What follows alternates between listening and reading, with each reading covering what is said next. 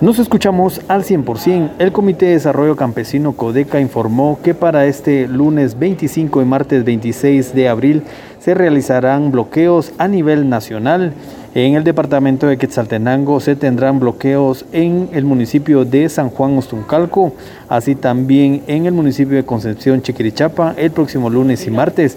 Uno de los representantes de eh, CODECA da la información para que las personas pues tengan en cuenta que a partir de la siguiente semana, eh, a partir de las seis de la mañana comenzarán los bloqueos en los distintos puntos de Guatemala. Eh, nosotros eh, eh, hicimos nuestro comunicado de convocatoria a manifestación plurinacional para el día veinticinco y veintiséis de abril, el día lunes y y el día martes veintiséis, eh, nuestra manifestación, nuestro plantón lo vamos a de, realizar en el departamento, aquí en el departamento de Quetzaltenango, en el kilómetro doscientos catorce, jurisdicción del municipio de San Juan Ostuncalco, y el doscientos trece, jurisdicción del municipio de Concepción Chiquirichapa. El motivo de nuestra manifestación es nuestra inconformidad como pueblo por el alza a, la, a, la, a los combustibles, Eh, el gas propano, a la canasta básica, a los fertilizantes, que eh, en vez de estimular la, la armonía y del buen vivir de los pueblos, pues nos viene a dañar seriamente el, la economía de todos los pueblos.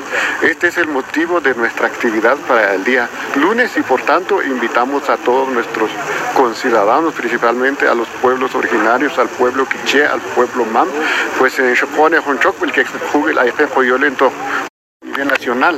Va a haber eh, el plantón en el departamento de Huehuetenango, en el departamento de San Marcos, en Retalhuleu, en Totonicapán, jurisdicción de Cuatro Caminos, en Nahualá, en el departamento de Sololá, en, en Chimaltenango, en, en Suchitepéquez, en Escuintla, en Santa Rosa, Jutiapa, Jalapa, asimismo en el departamento Quiché, Baja Verapaz, Alta Verapaz, Chiquimula, Izabal y el departamento de Petén. Estamos involucrados en la mayoría de los departamentos.